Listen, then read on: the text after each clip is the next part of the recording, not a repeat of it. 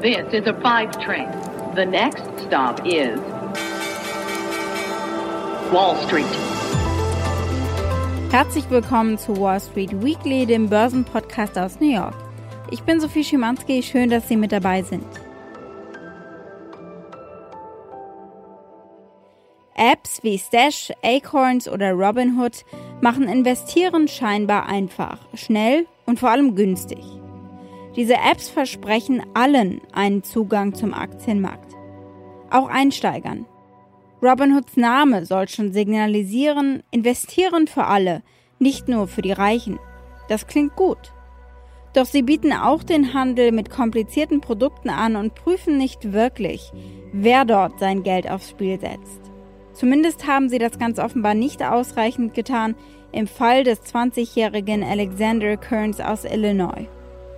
Beim Anlegen des Accounts wurde er nach dem Alter gefragt, wie viel Investmenterfahrung er hat und wie hoch sein Einkommen ist. Aus diesem Fragebogen hat Robinhood offenbar nicht den richtigen Schluss gezogen. Oder sie konnten den Wahrheitsgehalt der Antworten nicht überprüfen. Und so konnte Alex als Einsteiger Optionen handeln, mit Margin, also Kredit, um seinen Einsatz zu vervielfachen. Und als er seine App an einem Donnerstagabend im Juni checkte, wies sein Stand mehr als 700.000 Dollar Minus auf. Verzweifelt nahm er sich das Leben. Die Abschiedsnachricht enthielt einen Screenshot der App und die Sätze Fuck Robinhood und wie konnte das passieren? Ich spreche heute mit seinem Cousin Bill Brewster, der die Geschichte öffentlich macht und möglichst viel herauszufinden versucht. Er selbst ist Finanzanalyst und hat die Solimar Capital Group gegründet. Er gibt Robinhood einen großen Teil der Schuld am Selbstmord seines Cousins. Robinhood hätte wissen müssen, dass eine negative Bilanz von einer Dreiviertelmillion Dollar eine emotionale Stressreaktion bei einem 20-jährigen Anfänger auslöst, mit möglicherweise verheerenden Folgen. Robinhood schien keinerlei Erklärungen zu liefern, was die negative Cash-Balance eigentlich bedeutet hat. Wenn man dann in einem Moment der Verzweiflung bei Robinhood anruft, und das habe ich probiert, wird auf E-Mail und Website verwiesen.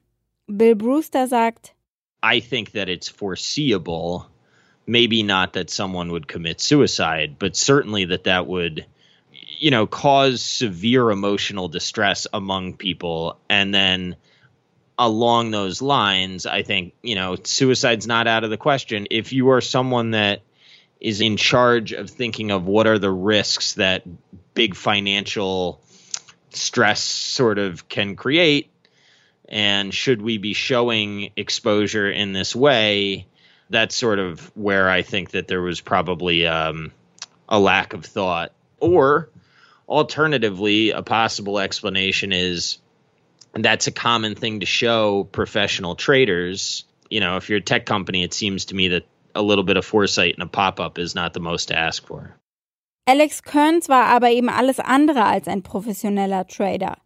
Nur, was treibt jemanden so Unerfahrenes zu solch riskanten Investments? Über die Fehleinschätzungen von Risiko beim Investieren habe ich mit der Ökonomin Vicky Bonan von der Cornell-Universität gesprochen, einer der renommiertesten Unis des Landes. Sie ist Direktorin des Instituts für verhaltensorientierte Finanzmarkttheorie.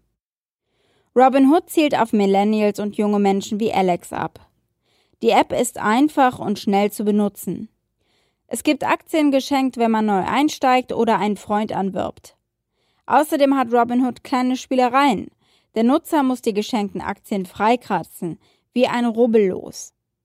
Die Robinhood Werbespots richten sich klar an junge Menschen wie Studenten, die nicht mehr in ihrem Nebenjob an der Supermarktkasse arbeiten und Regale einräumen wollen. Look at you. The power of the stock market in the palm of your hand. And you notice the details, the trends. the slight shift in the wind. So after weeks of seeing this and unloading these and restocking those and bagging that, and yep, it's on aisle four. Okay. Well, it seems like the right time to put some skin in the game. And Robinhood is right there with you. So you can buy now with no trading fees ever, without even missing your lunch break. Das klingt ziemlich cool, aufregend und nach einem Ausweg aus dem Mindestlohnjob. Geschickt ist es auch, eine App wie Robinhood in einem Land zu starten, in dem sich junge Menschen für ein Studium auf Jahrzehnte verschulden müssen. Da ist die Versuchung, an schnelles Geld zu kommen, noch größer. Und auch am Budget der Nutzer setzt Robinhood deswegen an. Der Service kostet nichts und das war und ist revolutionär. Zunächst war die App nur eine Plattform, um Aktien nachzugucken. Dann arbeitete Robinhood daran, auch eine Handelsplattform zu werden und bekam die Genehmigung. Schnell hatten sich Hunderttausende Nutzer in die Warteliste eingetragen, 80 Prozent von ihnen im Alter von 18 bis 29 Jahren und so launchte Robinhood in 2015 bereits mit einer halben Million Nutzern. Robinhood geht auf Masse und auf Kosten unerfahrener Nutzer, so scheint es. Bill Brewster. The issue that I have with that is they're going out and they're actively signing up a ton of millennials and retail traders. And to show once you know that you've crossed sort of that Rubicon into the retail model, I think that there should be at least a pop up that lets people know, like, hey, this isn't a real obligation, just something. Robinhoods Strategie funktioniert. Sie haben in privaten Finanzierungsrunden einen Marktwert von mehr als 8 Milliarden Dollar erreicht. Sie haben im ersten Quartal mehr pro gehandelte Aktie verdient als TD Ameritrade, Charles Schwab und E-Trade. Diese Apps sind oft Ergänzungen für Kunden der klassischen Wall Street Unternehmen. Robinhood ist nur eine App und das Unternehmen ist nicht öffentlich gelistet und deswegen müssen Sie sich nicht regelmäßig in die Bücher gucken lassen. Aber aus jüngst veröffentlichten Dokumenten geht hervor, Robinhood hat im ersten Quartal über 90 Millionen US-Dollar eingenommen. Während viele andere Unternehmen in der Pandemie Kunden verlieren, profitieren die Investment-Apps wie andere Tech-Dienste vom Stubenhockertum. Im ersten Quartal 2020 hat Robinhood seiner Plattform drei Millionen neue Konten hinzugefügt, ein Rekord. Robinhood ist in der Pandemie so auf über sechs Millionen Nutzer angewachsen. Als der Covid-19-Aktienmarkt wild schwankte, begann auch Alex Kearns im Markt zu experimentieren und Optionen zu handeln. Seine letzte Notiz, gefüllt mit Wut auf Robinhood, besagt, dass er keine Ahnung hatte, was er tat. Sein Cousin Bill Brewster. I saw the note and I saw his question in the note. He said something like, How does a 20 year old with no income get assigned almost a million dollars of options? And that bothered me mostly because I one didn't know the answer and two couldn't figure out how that was possible. I think what happened was he was selling a put spread, so he thought the stock would go up, so he sold the options closest to the stock and then bought put options further away from the stock. So he had thought that he had capped his losses. Optionen sind kompliziert, Put Spreads noch ausgeklügelter. Hätte er bei Robinhood anrufen können, wäre er vielleicht noch am Leben. In my opinion, if you're offering options, you should have a phone line. People should be able to call somebody up and get somebody on the phone in real time and have a question answered because you're dealing with a lot of leverage and fast settlement and things are moving quickly. So the idea that, you know, an email is sufficient and a response is sufficient customer service I would not run a company that way. I just think that if you're going to have a business and you're going to sign up a lot of new accounts and you know that those accounts skew young, there is a duty to educate and be there when those people have questions.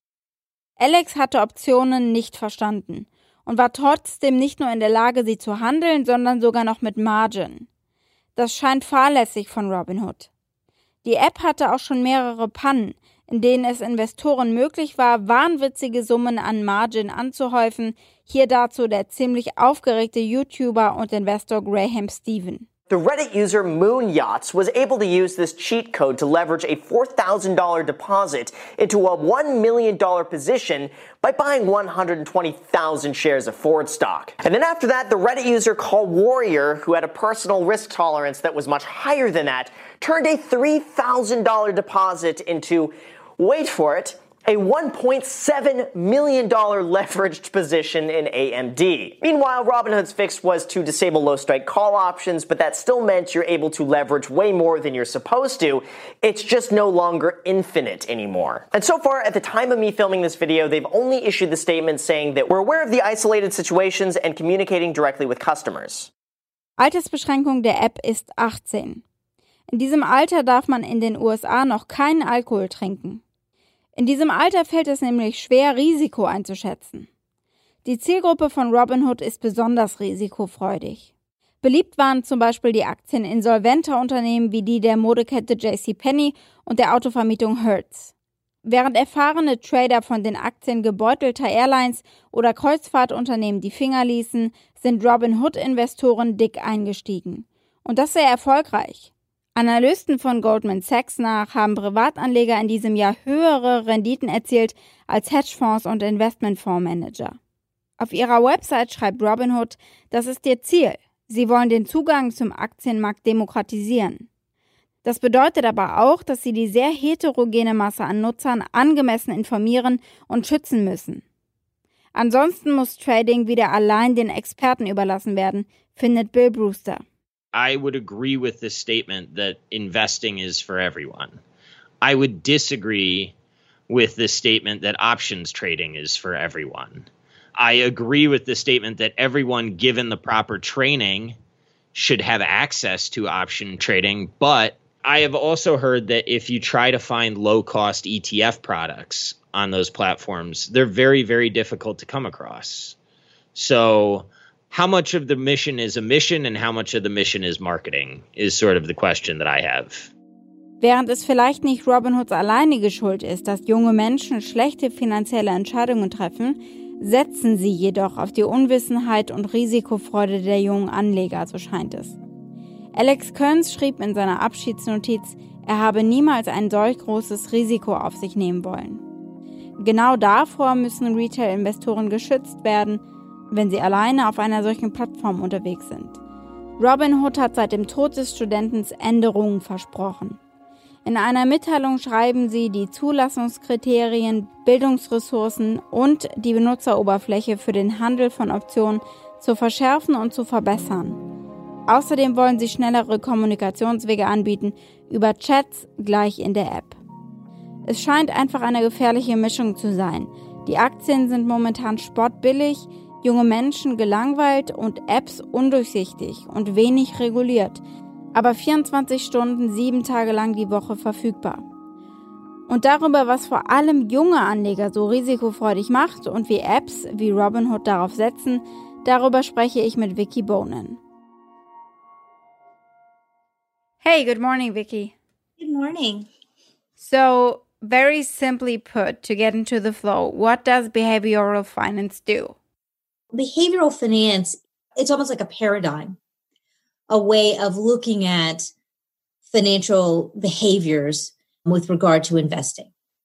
If you think back to your college intro economics class or your intro finance class, every theoretical finance model was predicated on a couple of assumptions. They assume that there are no market frictions usually, which means they assume away taxes, transaction costs, those kinds of things, which we know that's not right. But they also assume that all agents are rational. It assumes that all people are rational. And behavioral finance challenges that assumption at the core. People aren't rational, they don't make economic or finance decisions in a rational way.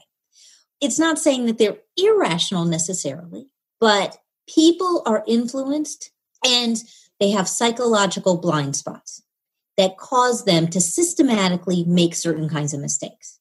And that's what behavioral finance is acknowledging. So, maybe as uh, some examples, what are these blind spots? Some of the key ones are things like overconfidence. There are different versions of overconfidence. It's not that you're bad at something necessarily, it just means you think you're better than you actually are. Or you think you're better than average.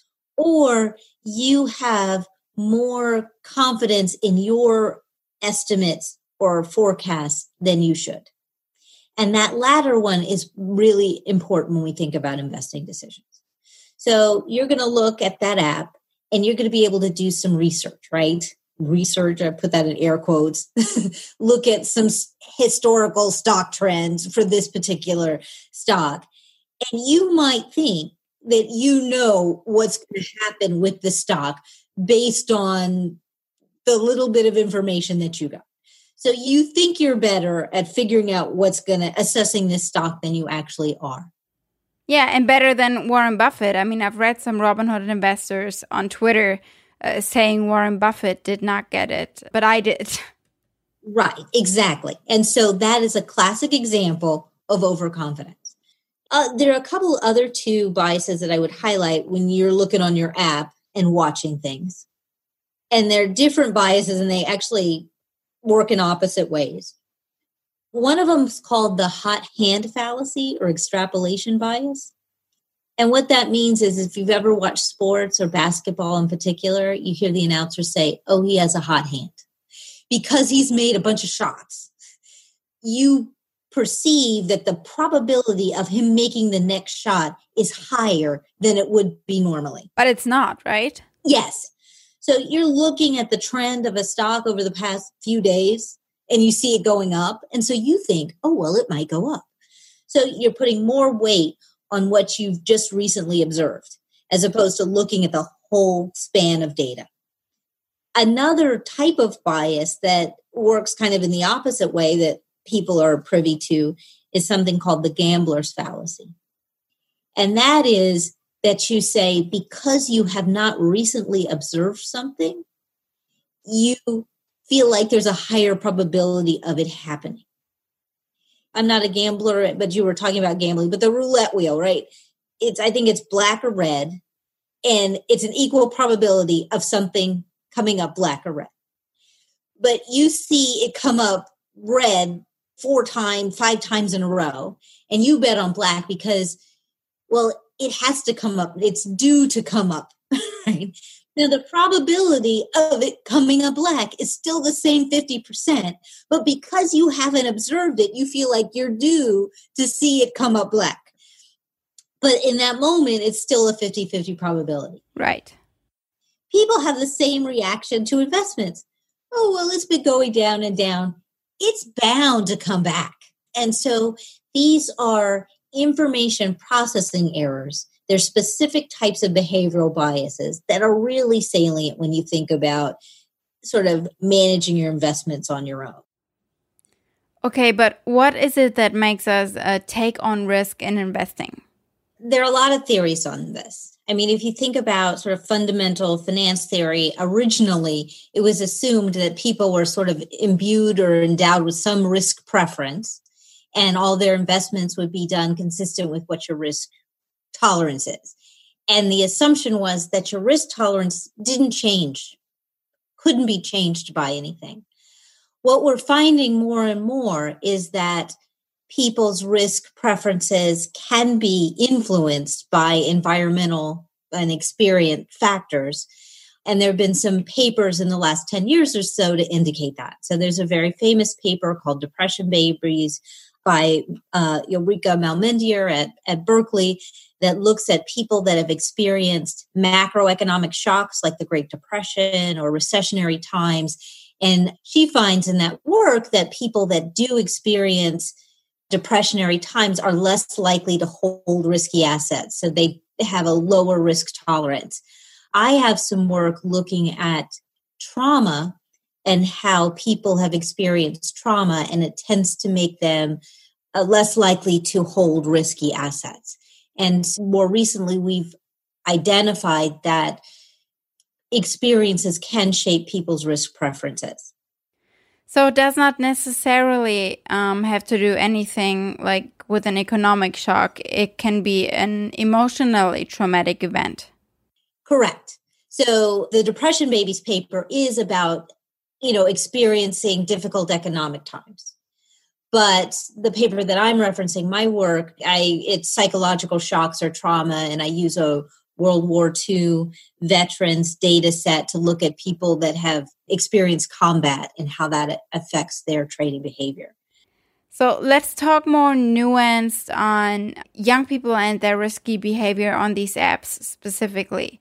What is the reason for that? Is it because of how the apps are designed? Because it feels like gambling, like a game?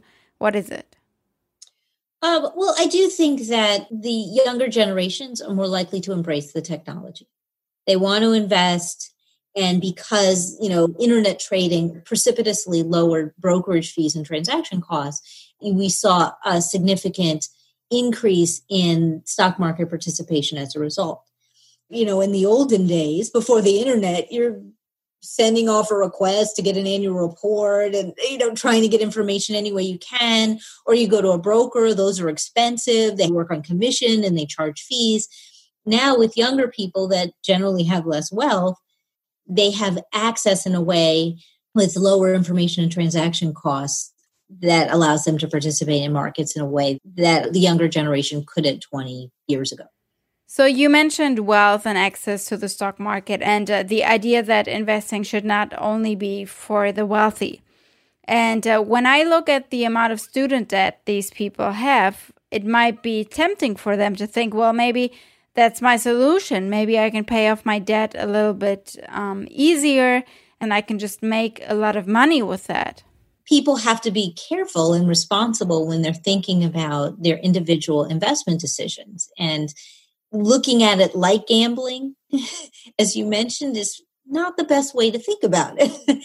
thinking about I'm in this for with a long investment horizon. I have a buy and hold strategy. I'm not going to turn my portfolio every day. It's not a good idea. Especially if you don't know what you're doing. Um, and then you're going to be more privy to those overconfidence and those information processing biases that we talked about before. And so, on one hand, it's very good if it's used appropriately. On the other hand, there is the potential for people to get in trouble if they, you know, don't act appropriately. Right, but in the case of uh, Alexander Kearns, Robinhood uh, seemed to have acted in a very negligent way. Yeah, so that's their business model, right? Because they don't charge transaction fees. That speaks to a, a need for regulation. Companies, time and time again, cannot be relied upon to self regulate. They have a profit motive, they're trying to work in the best interest of their stakeholders. And so that speaks to a gap in regulation. I mean, maybe finance is not meant to be open to everyone. Um, I think that is some or one answer that some people might come up with. It is simply something you need to be trained at. Well, I mean, I do think that giving people access is important. And I think lowering transaction costs to give people access is important. And I think that's why regulation is important too. And so you don't want to take away people's ability to access financial markets, right? Because that's a significant vehicle for wealth accumulation. But you need to put some safeguards in place so that consumers can't, you know, get exploited or taken advantage of in any way.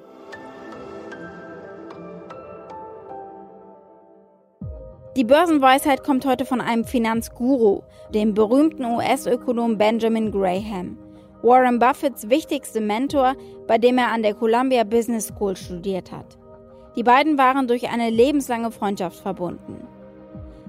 The investor's chief problem and even his worst enemy is likely to be himself. Diese Weisheit passt so wunderbar zu meiner Unterhaltung mit Vicky Bonin. Wir sind nicht besonders gut darin, Wahrscheinlichkeiten einzuschätzen. Und damit werden wir besonders im Aktienmarkt zu unserem größten Feind. Wir ignorieren Beweise oder wir suchen nach ihnen, weil sie unsere bisherigen Erfahrungen eben bestätigen. Das war's von mir für diese Ausgabe. Wenn Sie Anregungen, Wünsche oder Feedback haben, schreiben Sie mir einfach eine E-Mail an wallstreetweekly at mediapioneer.com. Wir hören uns nächsten Montag wieder. Ihnen eine erfolgreiche Woche. Von Herzen, Ihre Sophie Schimanski.